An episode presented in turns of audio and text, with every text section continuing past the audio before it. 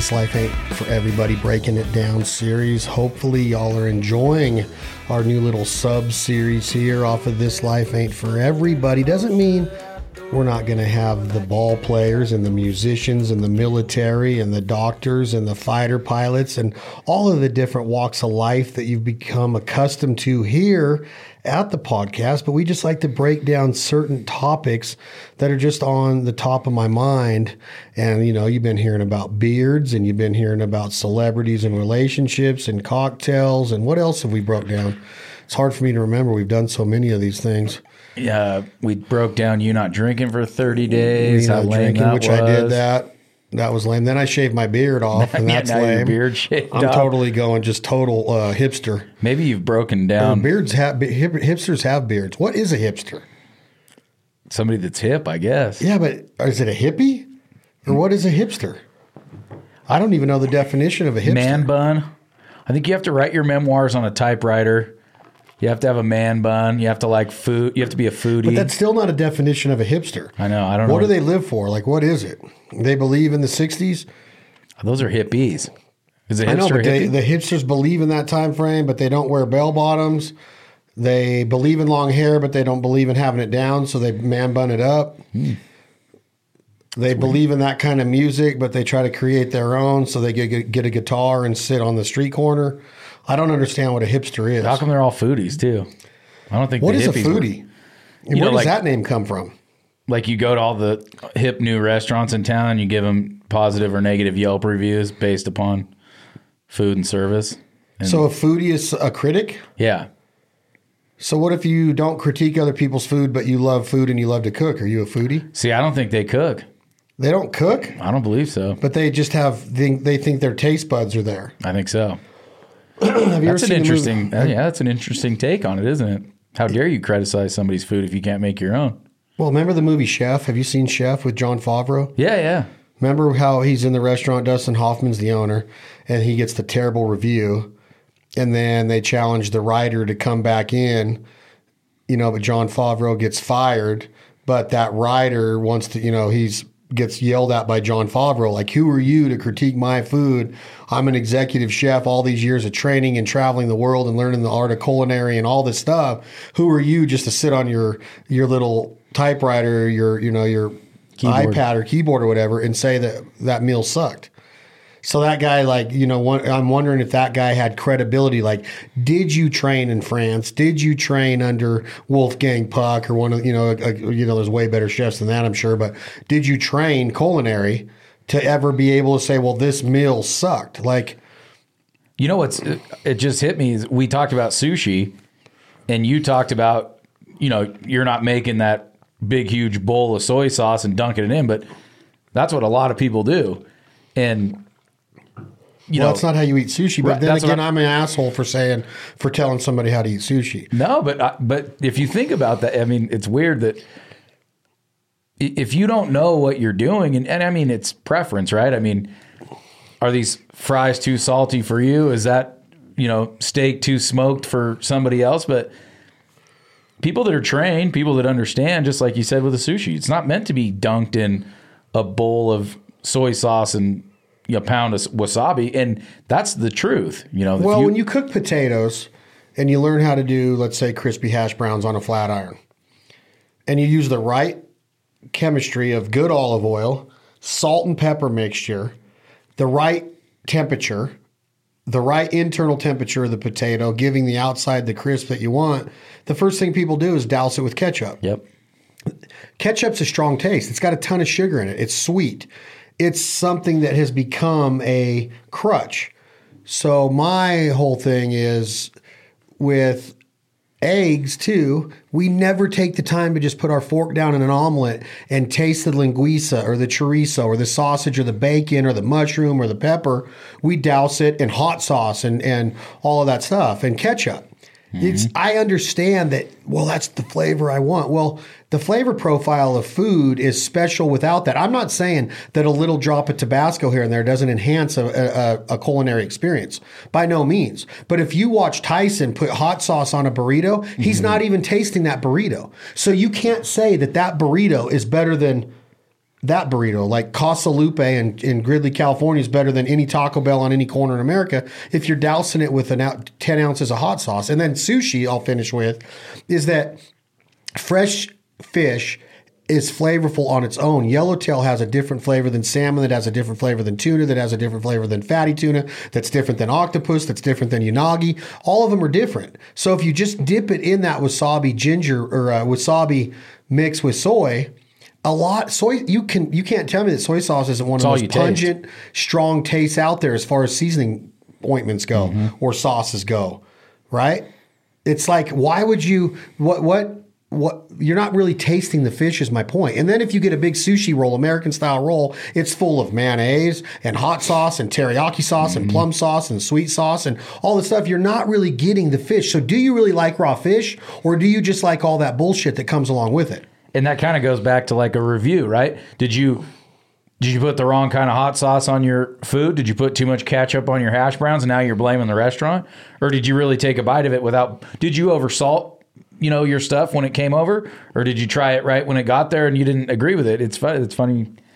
It's an interesting topic and I've got some experience in the restaurant world and you know, I, I a lot of times, especially like with steaks and burgers and stuff, you know, people order that stuff well done you know, or or they want some crazy, you know, almost unhittable meat temperature, and then they and then they want to complain. You know, you know, steak well done. You, you should just know that it, it, it's no, Well- it's not, it's not good that way. It might be why what did- you like. why- but- have you ever thought of how somebody gets to that point? Because there's no way that if you eat a filet mignon the right way at 131, 133 degrees internal temp, with the right dry rub or the right salt and pepper mixture on it, the right char, and the right reverse sear, that you can eat that same piece of meat well done at 155 degrees and go, "Well, that was that was nice." no, I I don't know how it's done. But have you ever thought about how people get to that point? Like, how do they get to there? Like, do you know my? Do you know anybody that orders everything well done? I, I don't. Uh, Jilly orders medium well, which is too much. Uh, I, I hate going to the steakhouse with her, and she knows that she's not ordering it correctly, but she doesn't like, you know, the raw meat. She doesn't like sushi either, you know. So, you know, I don't know. Maybe if it's a is it a bad experience or is it is it inexperience?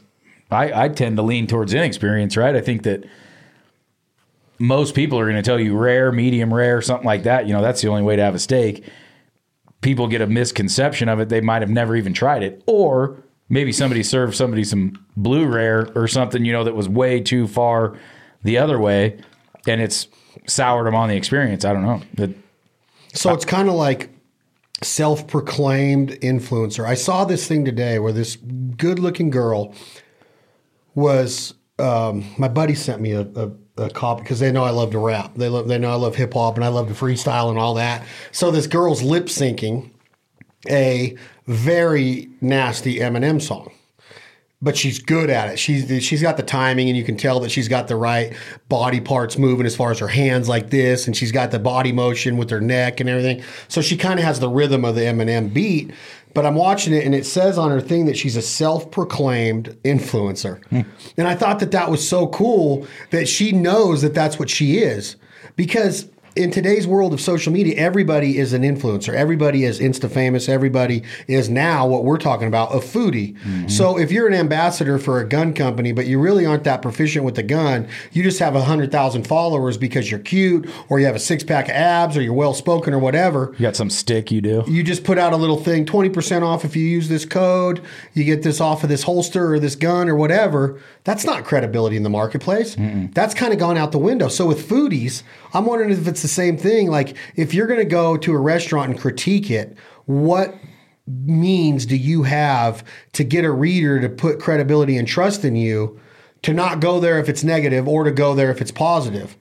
Yeah, and I think that's a big complaint in the world nowadays, right? I mean, at least from from a business standpoint, is that you know everybody's got this real loud voice now, and like you said, who, who are you to you know crit, critique somebody's food? You can you, everybody knows what service is, right? If you got bad service and that's your deal to go onto a review site and do, but food, you're right. I mean, if you can't cook it or if you don't know the elements of it or I mean, what if you ordered something that you're not but used then to eating? but do you? But like if you if you grew up eating your mom and dad's cooking and you've become accustomed to gravy that tastes this way or macaroni and cheese that was cooked this way or lasagna that your mom did.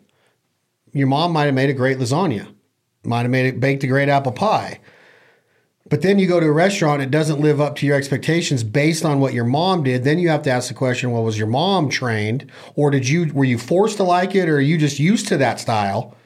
Or have you really had a good macaroni and cheese that's done right with the right flavor profiles, but you've not you're not accustomed to that or not used to it. So then when you do finally experience it, you're like, whoa, that's not what macaroni and cheese is supposed to taste like. So you've automatically, ah, it's average, right? Because it's not like mom's. it, it- it's funny you bring up mac and cheese because that that mac and cheese that you make is way different than you know what a lot of people would consider mac and cheese. And and if you love that orange cheese flavored macaroni and cheese and you try a real one, you know, with like a three cheese blend that's got all the other elements to it, yeah, you're absolutely right. You're going to go, oh, this, yeah, our Kraft is way better than this, or, you know, whatever your orange colored one is different. But in actuality, you know, that one that is made with all the different cheeses and all that is 100 times better macaroni and cheese. Um, So what is a foodie? Uh, now I'm rethinking what a foodie is. I, I, I, they think they've lost all credibility with. Well, you know, Christy Crabtree, I think, would call herself a foodie. She's also a hell of a chef, so she's got every right to be one, right? Well, according to who? I, I, I guess anybody that would follow her or uh, take her as an influencer, right? I, I would give her credibility. She can cook, and she could probably critique food. I'm not saying that she doesn't have credibility because I know her and I know that she does. But let's say that Christy Crabtree or Nevada Foodies is just somebody that we don't know. Yeah, then that's what I mean. It, who knows now? That's why I'm starting to question all of it. Is it just that you have a passion for food, so you like I'm a foodie? No, but that's not fair. If if, if you just listen to the last but you're not minutes, really a critique, though. You're not really a critic, I should say. I think most of those people use one of those platforms though, and they are critics. You know what I mean? I think that's an element to being a foodie is that they've got that Yelp page or whatever it is, you know, and they they grow on there or go on there and critique places that they eat. I think that's part of it.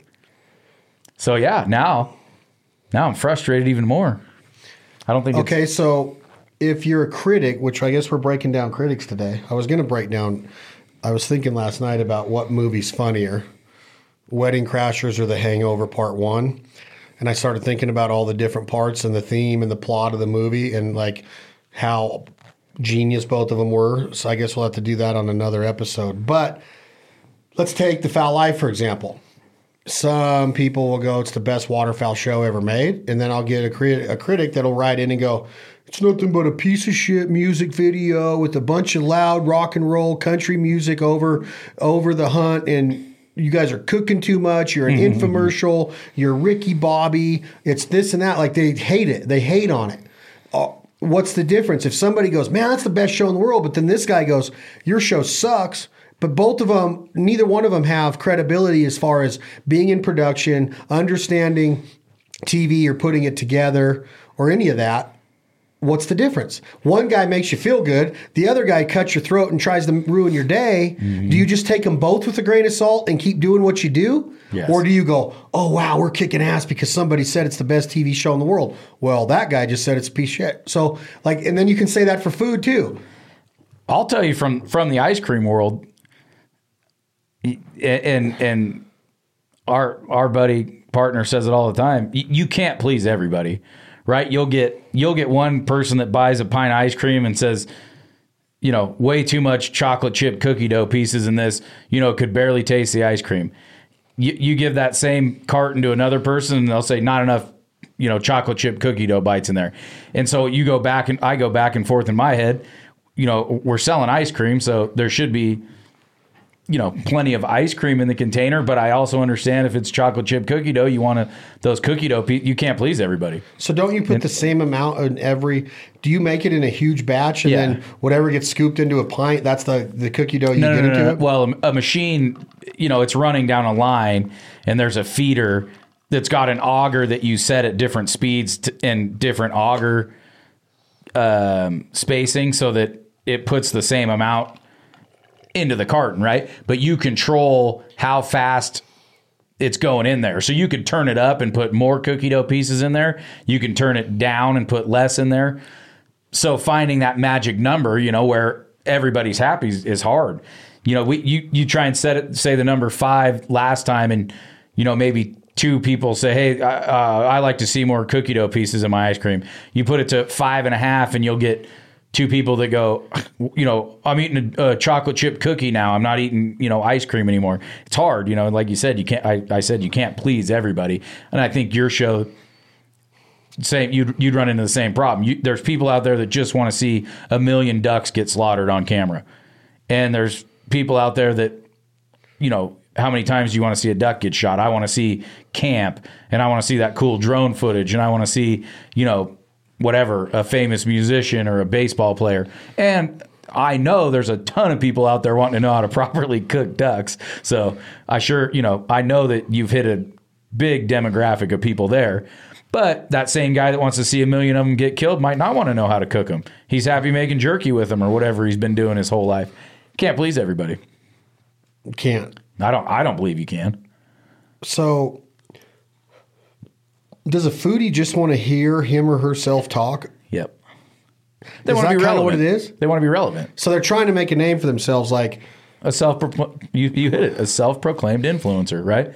That can be on Instagram or anything. But to be a real food critic, like you would think that you can't just sit there and go, "Well, I've eaten it every. I eat food a lot. We all eat food. That doesn't mean that we have a palate for it. Because if that was the case, then everybody would be. Everybody could become the best cook in the world, you know, according to a foodie that doesn't really have the palate for what food can really become. Does that make sense how I'm saying that? Yeah. If you just say everything's good, if you just, or let's say that, what I mean by that is like if you have not been trained in culinary arts and you just eat food, what basis do you have to like say something's not good or that it is good? It's just based on what you had, and everybody's entitled to their opinion. But why are you putting it out there for the rest of the world unless you're getting paid by somebody to do this? and you're going around and you're making money becoming this food critic, I guess there are food critics that restaurants rely on. Like if if there are critics that if they walk into a restaurant and they're sitting there, the restaurant's like, oh god, this could make us or break us. That have like a publication or something like yeah, that. like that they're they- in a book or Yeah, food and beverage magazine Oh, or something like that. Do those still exist? I imagine they do. Yeah.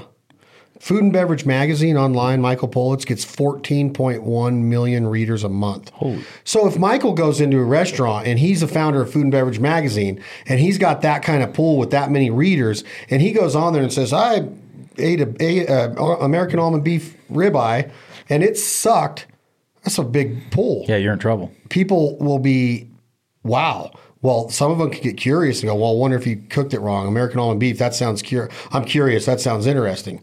My point is, is that really, if you just eat food your whole life, which we all do, why do we care what other people think, what we think of a place, Right. or what we think of something? Well, and, and it's so different because I don't care for tomatoes. You know, I eat pasta sauce and ketchup and all that, but but uh, if if it doesn't have, uh, you know, fresh mozzarella cheese and uh, balsamic vinegar on it, I, I won't eat a raw tomato. So if you make me the best, whatever uh, pico de gallo out there, I might not like it because I don't like raw tomatoes. But that doesn't mean it wasn't good. So maybe maybe a guy like you just said that's a, a real food critic would be able to know what that tastes like, even though it might not be his preference. Where someone that isn't into that game or, or is a, a foodie, you know, an amateur critic, is just going to say, yeah, that was terrible. Well, let's take something simple.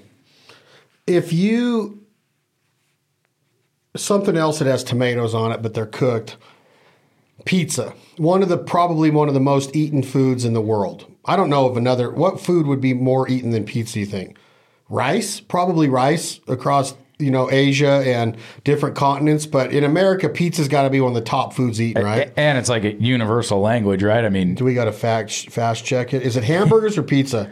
Ooh, Most hamburgers might eaten be. food in America is I'm. It's got to be pizza. Hmm. I'm saying it's got to be pizza. Wow. Yes, the single food that most Americans would want to eat for the rest of their lives is pizza. 21% of survey participants chose as their answer. It beat out steak, tacos, pasta, and even the undeniably American hamburger. Really? I mean, I'm not. I'm not overly surprised, but so if you say pizza, your your argument's going to be that anybody could critique a pizza, right? Well, yeah, Should be able to- So that's where we're going with this to. now is what constitutes a good pizza? Because you have marketing campaigns out there, Papa John's. Then you got Little Caesars that advertises like crazy. Then you have mom and pops. You have ones that don't really nationally advertise. You have the round tables of the world. You have um, you have Domino's that's kind of reinvented themselves. You have then you have more custom pizza places, right? That have the more Italian style wood, you know, brick wood, uh, wood wood burning ovens and brick ovens, Artisan pizza. artisan pizza, stuff like this. What constitutes a good pizza? I mean, it's kind of funny because I I like traditional pepperoni pizza. It- you know, people not from Reno, but JJ's Pizza to me is is lights out pizza, and it's just a very traditional. We're still, you think that still?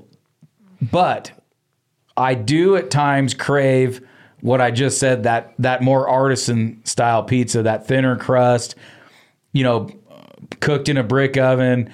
Uh, you know, I had one the other night that was like prosciutto, arugula, cheese, red sauce, you know, and it was unbelievable. But that's like a every once in a while for me. If I'm to go have, you know, if I'm to eat pizza with my friends, I'm going to a place like JJ's. What about you?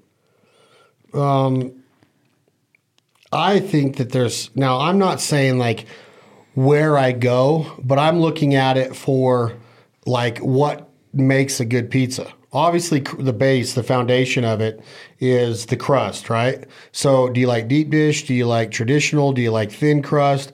I'm right in the middle. Like a traditional crust is what I want. Um, deep dish is just too doughy for me, too big.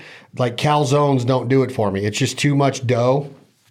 But I think a good pizza is cooked at the right temperature. I think that you get a little bit of the bark on the cheese, you get a little bit of crisp on the onions, a little bit of crisp in the raised edges on the pepperoni, the linguiça. You get a little bit of that crust that it bubbles up, but it doesn't bubble up so bad that it that it tears through and you see big air pockets in it and stuff. I like pizza that's got good texture of the right amount of oil being used or the right amount of cornmeal, the right amount of substance that gets the cheese and the sauce to stick to the crust in a better way. Not like too I'm much looking at all grease. That uh, huh? Not too much grease. Not too much grease. I'm looking at all of that stuff when the pizza comes out to where I want it to be an enjoyable, but I don't want it to be too heavy on the cheese. I want it to have a good amount of vegetables. I don't want it to be too spicy. I don't want the the I don't want the tomato sauce to be too sweet, but I don't want it to be too pungent either. So like I I look at all of that to where a, a piece of pizza is a piece of pizza. If you're just trying to get off on eating up and getting some calories in you and filling up, then yeah, you could grab a piece of a piece of Little Caesars, Caesars, and be yeah. fine, right? Because cheese on bread with butter on it, it is hard to f up, Right. But a real good pizza that's done right, I like. I I'm not kidding. I just came from Tennessee. And I was running with this dude, Jason. I'm not going to say his last name on here. I don't know if he'd want me to. He might. His last name's Peringer, okay? He owns a catering company. And dude, he made these Traeger pizzas. He let me put the, some of the toppings on, but he made these Traeger pizzas. I saw his- that on your story. Dude, it was Oh. the bomb. Like one of the best bites of pizza I've had in a long time. And that's like an artisan style pizza, wouldn't you say? Yeah. It looked like it at least. I wasn't there, but the picture or the video I saw.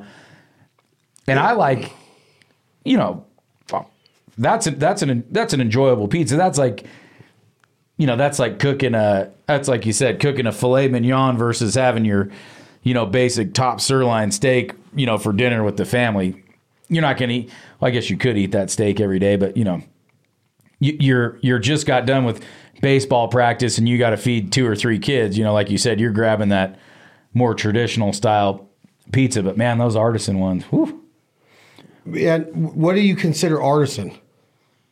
You know, more like that style, thinner crust, you know, less less cheese, light sauce, not a ton of meat, more, you know, you're you're getting a uh, you're not overwhelmed by one ingredient over the other, you know what I mean? So, you know, your typical pizza to me, you know, you're getting a lot of sauce, a lot of cheese.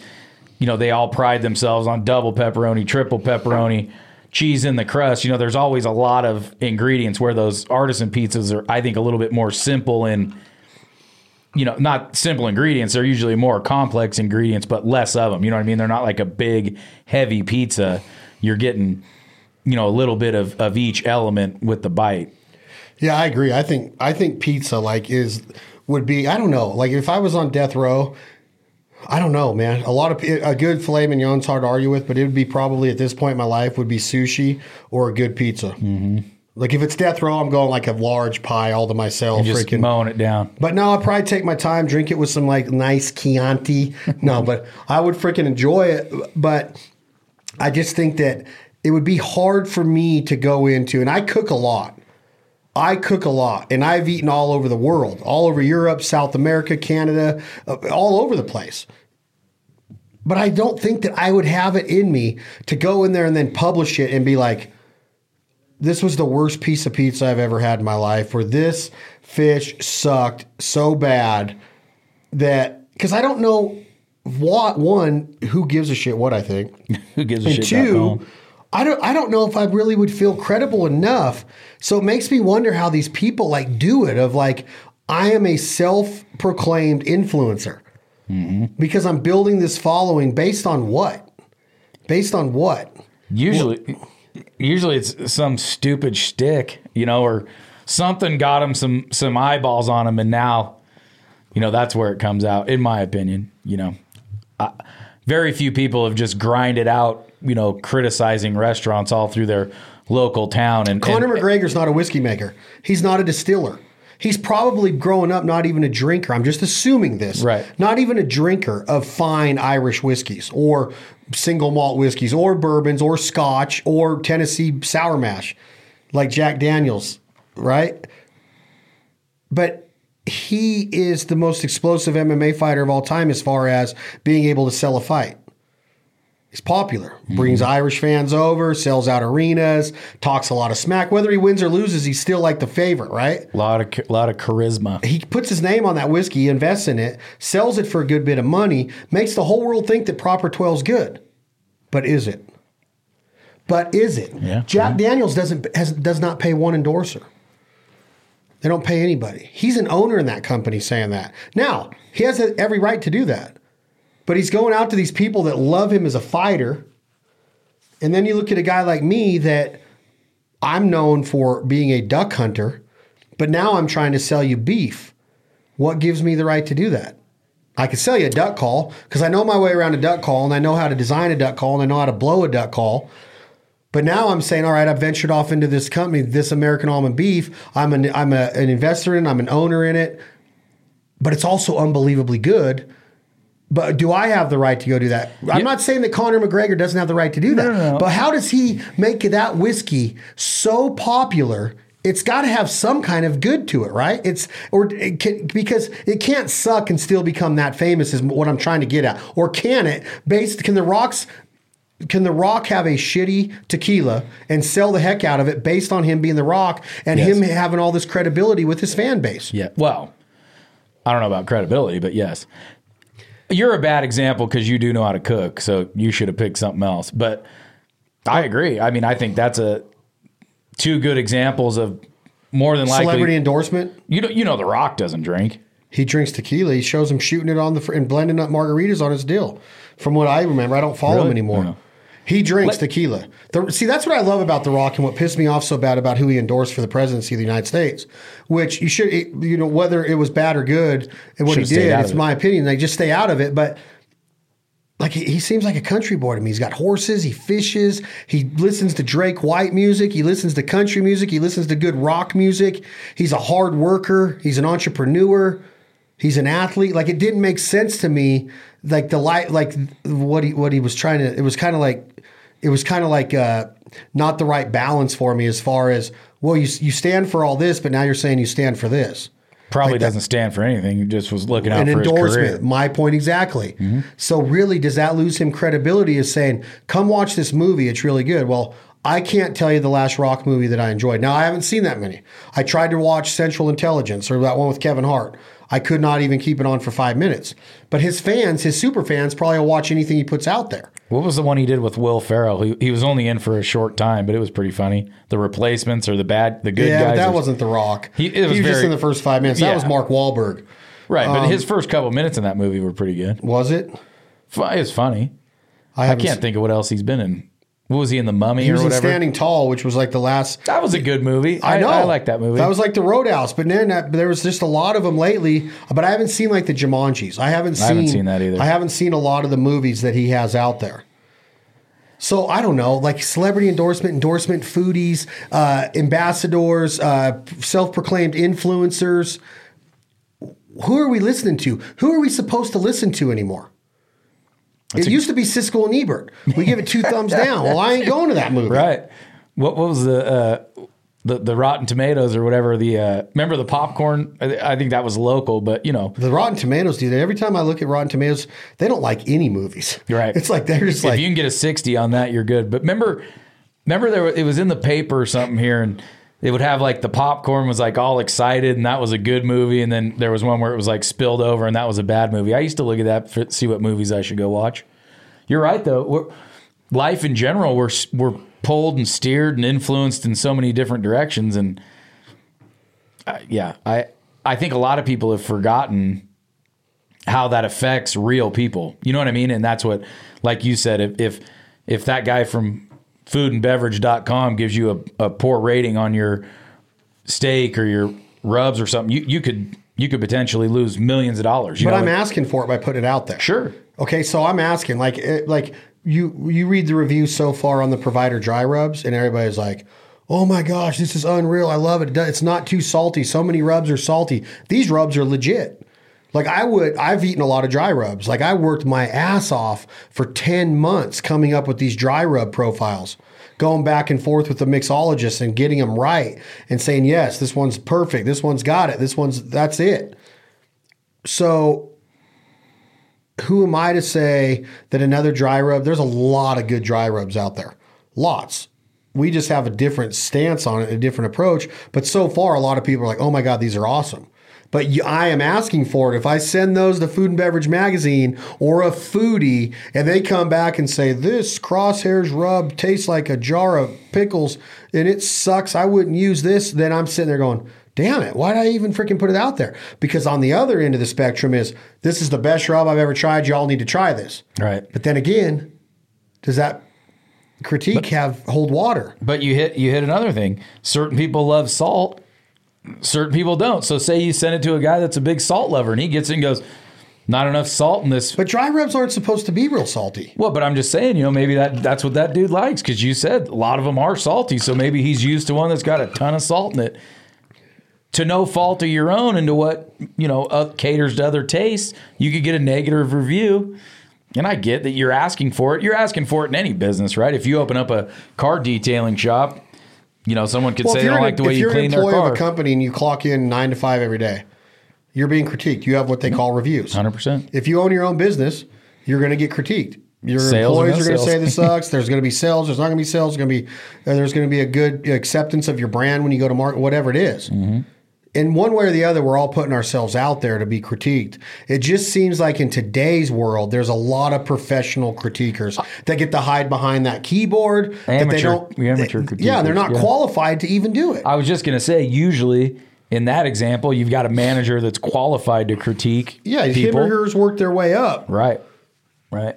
You know, I guess that's kind of the we're, we've been talking heavily about either retail or you know the uh, the food service industry, where you're going to get a lot of the amateur critiquers. You're you're going to put a product out there. You're going to put a steak out there. You're going to put a rub out there, and and someone's going to purchase it, and then you're at their mercy, so to speak. You know of what their taste might be like, which is hard. You know what I mean? You your your beef is second to none. What if a guy has it served to him grossly overcooked and he blames it on you? You know, Hundred percent. What if what if somebody takes your puts your dry rub on something and then and then the guy goes back over the top of it with a tablespoon of salt and the guy goes, "Oh, this is done in that rub." Well, hopefully God, they know how to cook. Right. But a lot of risk out there, right? And you got a lot of people like you just said, amateur critiquers that some of them have a big following, man. You know, some of them A lot of them have big followings. yeah, and then they can, like I said, you can directly, you know, hurt a person, a person's business, person's livelihood. What if you're in a bad mood that day and everything tastes like shit? What if you're hungover? What if you're not feeling well? You know, and you, you, you let that cloud your judgment and you're critiquing somebody's livelihood. It's a, it's a bigger responsibility maybe than they think. That's the point. Mm-hmm. Is that they're not thinking about how it can affect. Like that movie, going back to Jon Favreau and the chef, that completely changed the outcome of his life. And in Hollywood, it turned out to be okay because Mm-hmm. he moves to Miami, he buys the food truck, he falls in love again with his ex-wife, he makes the Cubano sandwich, he becomes friends with all these people in the inner cities, of, in their the inner linings of Mi- Miami. And boom, he's on. And then that, that chef comes back and critiques it again and says, "Wow, this is unbelievable." So really, he wins in the end, but that's Hollywood. Yep. But a lot of these shows that you see, whether it's Guy Fieri or Hell's Kitchen with Gordon Ramsay, they're critiquing people. They're saying you're not going to go on to the next round because her meatloaf is better than yours. Well, that was my grandma's recipe. Well, your grandma didn't know how to cook re- meatloaf that good. You were just being told it was supposed to be that way. This is different. Now you're out, and now you got to go live with that. That you're not as good as this girl was in this judge's eyes. These shows are all over. There's competition in everything that we do. You're being critiqued in everything that you do. Um, I don't know. I guess it's just that you have to have broad shoulders. You have to let it just slide off your back and be like, hey, I got to keep doing it. I believe in this product. I believe in this dry rub. I believe in this pizza, whatever. I'm not trying to feed the world crap. But we have a lot of different critique critique critics out there now that have the ability to sway people based on their social media following and their you know their I guess their overall reach. I, I just watched a uh, it was like a barbecue competition show. And the dude had been making this certain kind of sausage you know smoked sausage his whole life. And then he had a heart attack or something like that. So he he cut all the salt out of this sausage you know what i mean because he had had this heart attack and when he served it to the judges they all said it's it's not good you know, it, it needed salt. And he said, Well, I had a heart attack. I can't eat that salt. And they were like, But you can't cook that. You, you would have to adjust this recipe all the way. You can't just take all the salt out of it. It's no good anymore. You know, and, and at least that was an honest critique. You know what I mean? And the dude even was like, You're right. You know, I just was more thinking about myself, my own personal heart health, not really that sausage. You know, that's an honest critique, probably by three or four people that deserve to give that critique. I don't remember who the judges were, but, you know, there are certain people qualified to do this job, do that job. They barbecued I their whole so. life. They whatever. I would hope yeah. so. Yeah. I would really hope so that the people that judge the best in the West Rib Cook Off have experience and understand their palate and what the what the taste is. Because really, you're putting you're putting all, er, all your eggs in a basket of people that do may or may not have the credibility to even be that judge. Well, and it, you you tapped on it earlier, man. That that it used to be that if, if you were a model, you know, GQ or whoever picked you up and took your photographs and put you in a publication. Publications are all but digital now, right? So now you got all these digital models, right? A good-looking gal guy takes a picture of themselves on a phone, puts it on, you know, social media, gets a bunch of likes, and all of a sudden they're a model. You know, it's like there, there used to be higher standards, I guess, barriers to entry for things. I'm not saying it's right, wrong, or indifferent, but it, it is definitely there's some responsibility out there on those that choose to do this kind of stuff, and I hope that you know they take it seriously all the way around. And how does this apply to you know us of being able to I guess word of mouth is going to travel. If you go in and have a bad experience, right? And you have a bad, let's say at a sushi bar, you're probably going to tell your friends, man, I ain't going back to the fish wasn't fresh. That's on the restaurant because I have eaten enough raw fish to know if it's fresh, if it's prepared right, if it's been slight, you know, cut right and and and, and taken care of and, and maintain and maintained the right way. If I get a fishy smell or a fishy taste or bad octopus or bad salmon or something, I'm probably going to hesitate going back there. Do you give them another chance? When you start dealing with something like fish, you open up a cooler and get a fishy smell, it makes you afraid to open up a cooler for a minute. So when you start talking about eating fish and going to a raw fish restaurant and you're probably not going to go back there. Will you ever go back there? Maybe. But all it takes is one little scrutiny like that of smelling it or tasting it wrong and being like, I'm not coming back here. It's not fresh enough. Mm-hmm.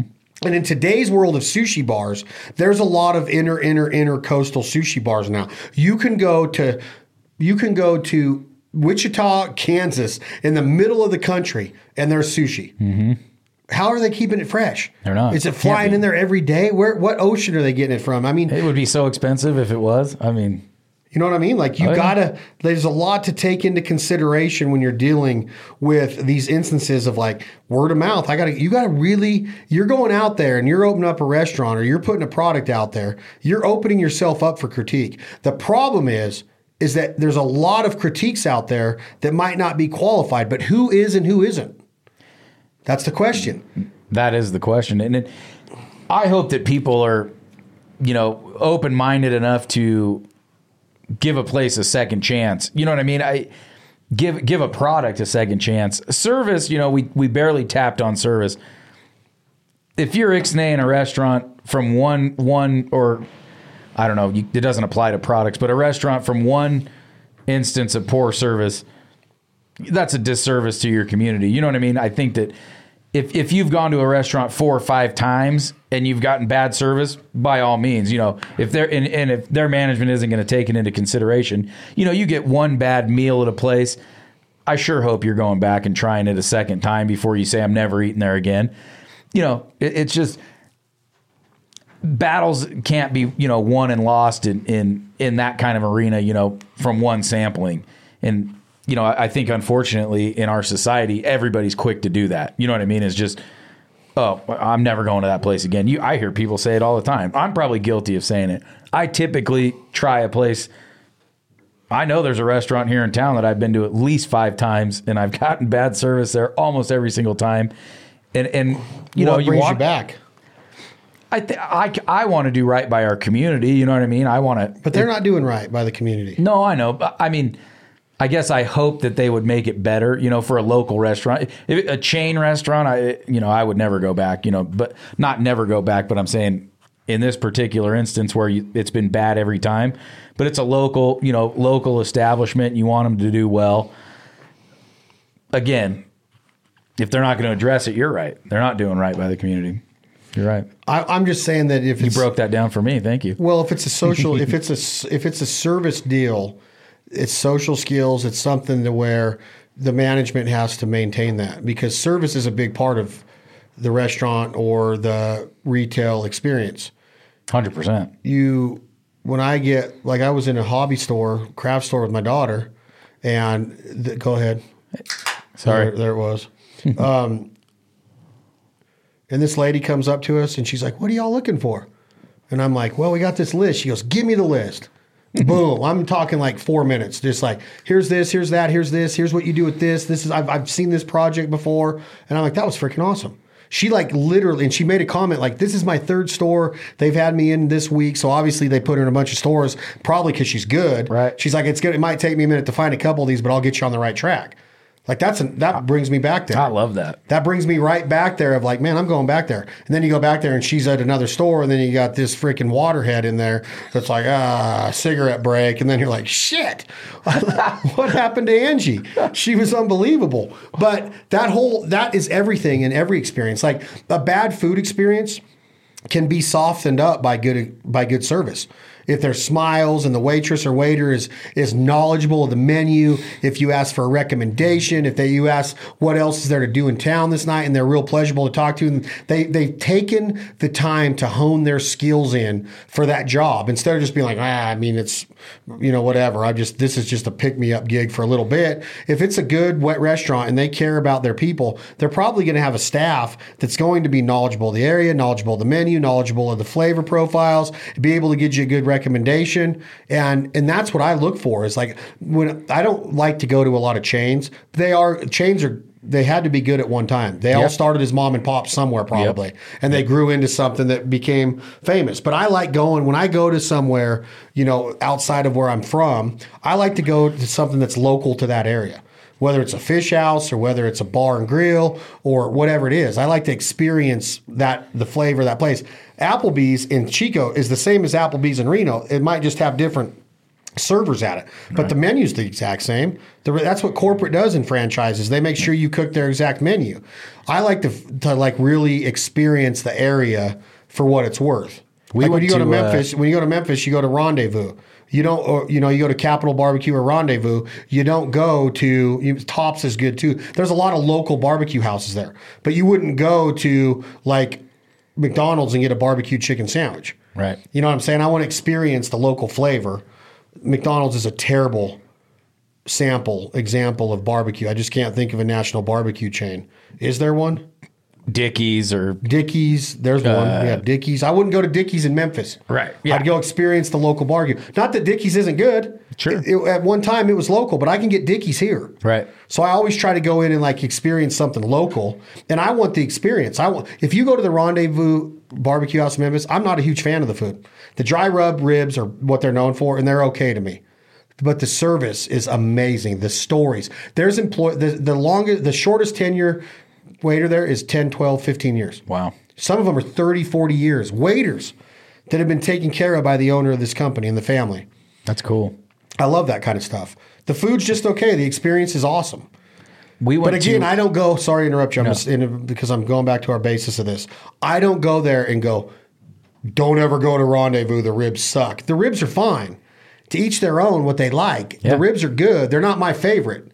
The sausage and cheese plate, unbelievable, unreal. The dry rub and the seasoning they put on it is out of this world. But the service is amazing. The busboys, the maitre d, the waitress, waitresses, the waiters, they're all amazing people. Whole experience. I love that. Even though I know there's better barbecue out there, I go to Rendezvous at at least one time every time I'm in Memphis. I, w- I was just going to tell you that uh, Rock took us to the Fifth Street Steakhouse, and I had been there before, but course knowledge, you know, obviously he's been there many times. You've been there many times.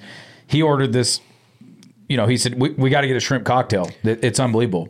I I typically would never order that at a restaurant, especially at like a steakhouse. You know, I I, I just wouldn't do it. It was it was unreal. I, I could have just eaten that. Yeah, I could have just eaten that. That place is unreal. it's so good. Fifth Street's on a different level. Service, the bar, Yeah. the atmosphere, the culture, then the food, the freaking from pork chops to the asparagus to the mushrooms to the horseradish. The steaks are a given. The Yeah. lobster tails there are amazing, but they fly them in fresh out of the bay every day. It's an amazing restaurant. Yeah, and we, you know, even during it was all this COVID, you know, where going to a restaurant's difficult, very very difficult in California, and it was like you said, the atmosphere was awesome.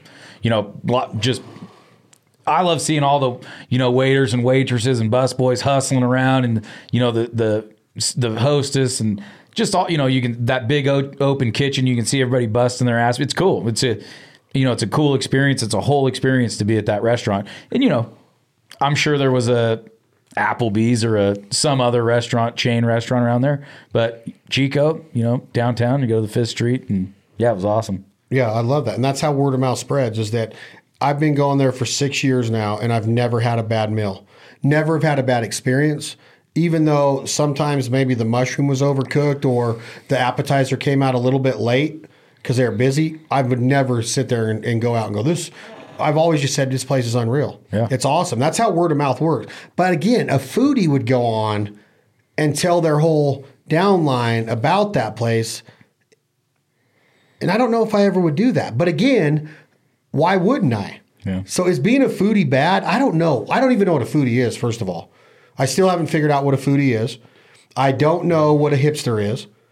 I don't know what the new generation of babies raising babies raising babies is with the you know the people that are coming up of age right now. I'm, I'm there's a lot of terms that are being thrown around out there that I really don't know what they are. I would argue that most people don't know what they are.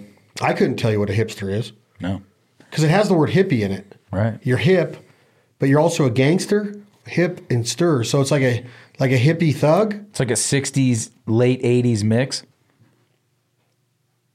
Yeah, maybe. But, yeah, maybe. because I do love the '80s. Yeah. I don't know a whole lot about the '60s, Wasn't around during the 60s. but I like wearing fanny packs. What's that make you? Stud. I was going to say a, a purveyor of convenience. They have your wallet and everything right there in the Everybody front. makes fun of me for wearing them. I could see that too. They're amazing. I just saw a It's a satchel. there's a there's a documentary about that uh, Boston art theft. Did you did you watch that yet? How do you find out about documentaries? That's another phenomenon. Somebody told me about it. But the guy, one of the security guys, this happened in the 90s, I believe. Late 80s, 90s. Anyway, the security guard that they they duct taped up was wearing a fanny pack, and they made sure to show the photo of him duct taped up with his fanny pack, and they made sure to when they did like the reenactment of him, you know, kind of making his rounds, they showed that fanny pack again. They they really made sure to uh, accentuate that fanny pack, and I did think about you when I saw it. His was like a multicolored, not not really as cool as yours, you know. I have like probably over 20 of them now. And it's getting to summer. That's when you tend to wear yours the most, don't you think? Yeah, pre-COVID, I wear them every concert, every gig, every every special event. Did you go to a concert the other night Two of them. with a lot of people there? Yeah, sold out both of them. I mean, obviously it was like the social distance. Like the room holds 1,500 people, and I think they put 850 in it. Or no, it holds 2,500 people, and they put 850 in it both nights. Where was that? Graceland, Memphis, right at Elvis's house. So they're kind of getting back to having some shows and stuff. People are. A lot of people are booking shows. Shit, I've seen shows in Florida that are wide open. Like Really? shoulder, yeah, shoulder to shoulder. Man. Daytona looked like it was shoulder to shoulder at the music festival that Luke Combs played. Dang. So we really didn't figure out anything in this whole deal. You're allowed to critique. Who's who do you listen to?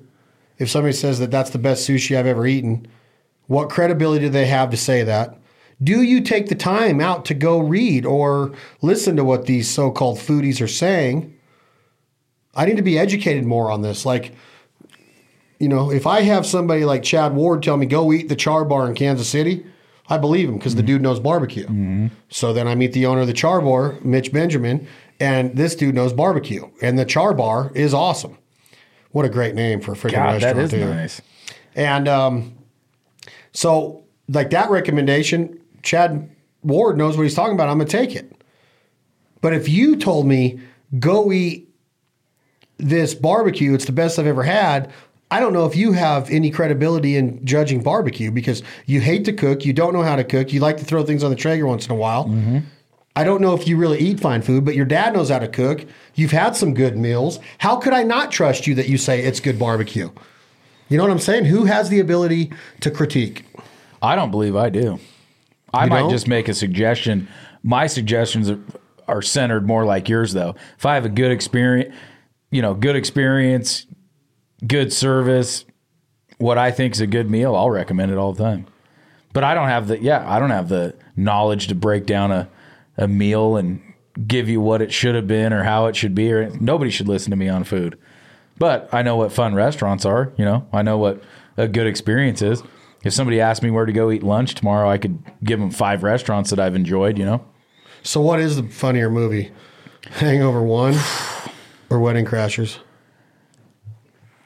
I would probably go Wedding Crashers. That's where we're going to pick it forward up to next time, right this. here on Breaking It Down. We're finally going to break down our opinions and thoughts on Wedding Crashers with Owen Wilson, Vince Vaughn. There's so many good actors in that. Bradley Cooper, Hmm. Christopher Walken, lots more. Stogies. Will Smith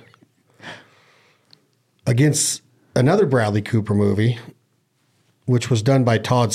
Who is it? Todd what? Todd Smith? Todd. Oh my gosh, I, know can't think of that. it last name either. He does a cameo in every one of his movies. We need a fact checker. Todd what? I'm I'm trying to look at The it up real Hangover quick. Part 1, which was another hilarious movie. Then we should do a bracket of like super bad because Todd it's a Phillips. hilarious movie. Todd who? Phillips. Phillips. Todd Phillips. There's so many funny movies out there. I think the funniest movies have been made in the last ten years in the in the history of comedies. Because you got the Caddyshack, you got the Fletches, you got there's you, you got um, what's what's the big Belushi one? God, I'm an idiot. Not Blues Brothers. No, the other one about the college house, the fraternity Oh, Animal, Animal House. House. Revenge of the Nerds, classic, 16 Candles. I think the funniest movies have been made in the last 10 years. Bill Murray's got hilarious movies. Okay. He's had some What About Bob's and freaking Groundhog Day, but Wedding Crashers, super bad. Hangover 1. Um, Step Brothers even had some shit in it where you're like fall down funny. I think that's a great movie too. Old school. I think the funniest movies in the history of cinema have been made in the last 10 years. I think That's- you might have we're to gonna break push that out down. to 15 years. 15 years maybe 15 years but would you, that's what we're going to talk about next time is we're going to start with hangover 1 versus wedding crashers and then we're going to talk about comedies because we've already hit on eddie murphy a little bit which there's more to talk about eddie murphy um, because his new comedy is like you can't even last five minutes in it like what makes a guy make that movie Clint and I watched it Turkey Camp. you got through the whole thing We we we told ourselves we would watch it with an open mind. Is it the worst At, you've ever at seen least at least six to seven to ten Bud Lights each in us. No one laughed. I, I we did make it through the whole thing. It was the worst. where'd you watch it? rocky's big tv yeah, it's Oh, the yeah. worst movie I've ever seen. Maybe not the worst. I've How do you seen. do that? How It's do you do that as Eddie Murphy? He must have got paid a butt ton of money from Prime, from I can think is Amazon, and you just ruined the legacy of one of another great comedy. But that's the thing is that there's a lot of funny Eddie Murphy movies that were made before 15 years ago. But are they as funny? Is Beverly Hills Cop 1 as funny as Wedding Crashers? No. Is another is 48 Hours as funny as Hangover in my opinion? No. No. Is Coming to America funny as funny as either one of them? It could be. It could be. That could be the one that would have me going. The barbershop scenes, the donation scene.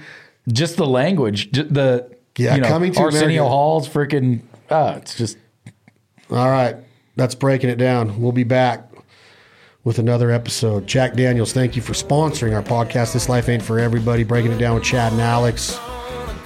Hit that button, Tom Jake. This is Brent Cobb. The morning's gonna come.